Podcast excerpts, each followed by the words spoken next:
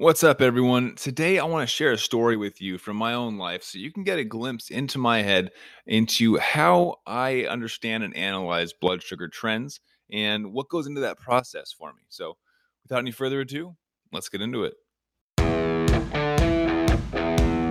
I've spent the last 10 years pushing the limits while identifying trends and patterns in my type 1 diabetes management.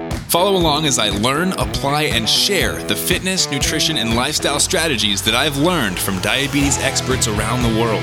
The real question is how can we live fearlessly with diabetes while maintaining stable blood sugars? This podcast is here to give you the answer. My name is Matt Vande Vegte, and with my co host Ali Abdulkarim, we welcome you to Pardon My Pancreas. What is going on, guys? I'm gonna move this out of the way. There we go. As you can tell, I am not set up for YouTubing, for videoing, uh, but I wanted to share a story with you guys, if that's okay. Is that right? All right, so I just started exercising, moving around, when I saw a number on my Dexcom. Now, what number do you think that is? Is it like a arrow up at 300? Arrow slanted up at 200? No, I had an arrow slanted up at 122. And you're like, Matt, why would you exercise to try to lower that blood sugar if you're slanted up at 122? That's a fine number. You're crazy.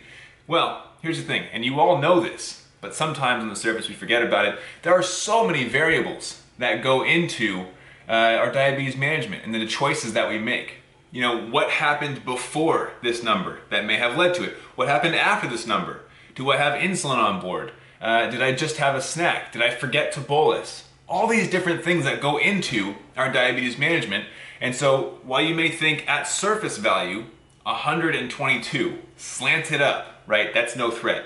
Why would you even consider exercising to stop that rise? Because likely it'll stabilize by 125, 130, right? Most of us are okay with that. Now, the reason behind why I decided to exercise slanted up 122 is because I saw that number with uh, decisions that I had made before that would have an effect on it. For example, what you didn't know before you know that I was slanted up 122 is that I had a meal about eh, two hours ago. Okay, Matt, that's still fine. You know, you have a little bit of insulin on board. That can take care of it. Why would you exercise? Well, here's the other thing. About hour ago, maybe maybe 45 minutes ago, I went a little bit low. And I say I do this, the finger quotes, quote unquote low because I hit 80, right? My blood sugar hit 80 and uh, my Dexcom alert started going off on my phone and letting me know that I was quote unquote going low. My pump started beeping at me. And uh, while 80 isn't that big of a deal, right? You know, it went down to 78, and at 78, I decided to have a glucose tablet. Why? Matt, that's not super low. You went from 80 to 78. You were still stable, right? There's no reason you would be scared or nervous at this point, since I'm working at home in the office. Uh, well, office, I got a fridge behind me.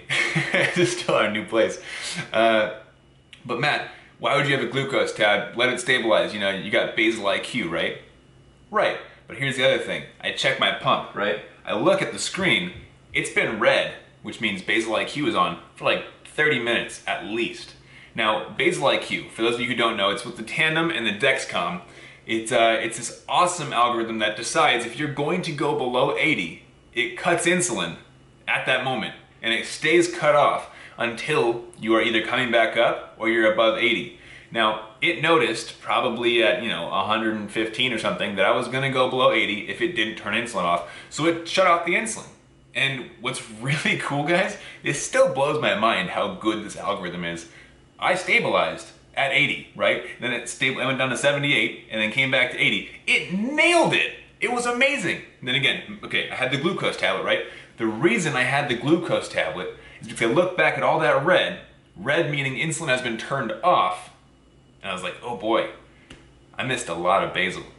There's a lot of basal insulin that was not delivered, and uh, I need to get out of that so that it turns it back on. Now, there's two options, of course. One is have sugar, to get out of that zone so the insulin turns back on. Or two, I could have manually resumed insulin, which looking back, that was that was the right choice. I should have done that instead of having the glucose tablet. Uh, but I chose to have the glucose tab, came out of that low, and I saw 122 slanted up. So you're thinking, Matt, a single glucose tablet is that really what you're worried about? You went from 78 to 122. That's probably the extent of the four grams of sugar that you just consumed, right? It's gonna stabilize. It might even drop back down. Why are you so worried about this? Well, here's the other thing. The second variable at play here, and this is my analytic mind going into play, right? I hyperanalyze everything within diabetes management, which is why I make a great coach. But it's not so great for my own mindset sometimes because it's overbearing and if I'm not careful, it becomes obsessive. But that all aside, right? The second variable that I had to consider is that my basal was turned off for 30, maybe 45 minutes, right? That's a long time to not have basal and then have sugar. So I had no basal for that time. Then I ate four grams of fast acting carbs. So it slanted up at 122. But I'm also thinking in my head, basal takes about hour to two hours, sometimes longer, to affect in my system, which means I'm now getting to the point where that basal that should have been given to me was not. And so now I might start cruising higher and uh, extend that rise from the sugar. So I might be heading towards 170, 180. I don't want to go that high. So I see slanted up at 122. I'm going to take care of it now. So while it may seem low, uh, not low, while it may seem in range at a glance, you got to think about the extra variables, right? I had sugar. My basal was cut for an extended period of time. Uh, I'm not going to have insulin on board pretty soon. So that's not going to be helping me come back down. So I have to take these extra variables into consideration and turn that 122 slanted, seemingly perfect blood sugar into a whole new equation of I need to take care of this and uh, I need to keep it at 122 and not let this thing keep cruising up towards 170s, 180, right? And so, in order to fully take care of our disease, fully take care of our diabetes, it requires these small changes along the path. I'm not going to wait until I'm 170, 180 to make that decision. I think about what happened before this that might lead to a future problem. And before that future becomes a problem, I'm going to proactively make this change. Does that make sense? Does that understand? I mean, if that makes sense, let me know in the comments. I want to know uh, if this whole lesson on analytics and describing what goes through my head with diabetes management, I want to know if that makes sense.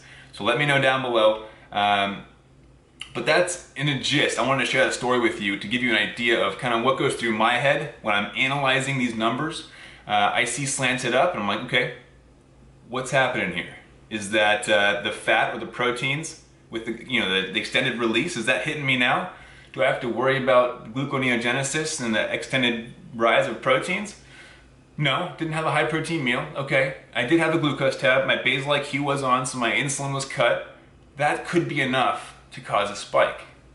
So I'm gonna do a little proactive uh, actions I'm gonna move around a little bit, turn some good music on, dance around the apartment, do some push-ups, some squats, whatever it is. Just do a little bit. See if it stops the rise. See if it stabilizes and holds you in that good blood sugar range. So that's my lesson for you guys today. Let me know if that helps. Be proactive about your blood sugars. Make those micro adjustments so you don't have to worry about the macro adjustments. You can stay in range for a longer period of time and surf along that line. All right, guys, hope this has been helpful. Let me know what kind of content you guys want to hear more about. I love telling stories and sharing my knowledge, and I want to know what benefits you the most. So, hope you guys are having an awesome day, and as always, keep up the fight. All right, so we went over a few variables in this episode that can affect blood sugars. Now, today's episode is sponsored by the Trending Health Journal created by FTF Warrior. Now, this journal was created to help people living with diabetes better understand their blood sugar fluctuations through documentation or journaling, writing it down. So, if you want to grab your copy today, head over to trendinghealthjournal.com and be sure to subscribe, check out our other episodes, and we will see you next week. Keep up the fight.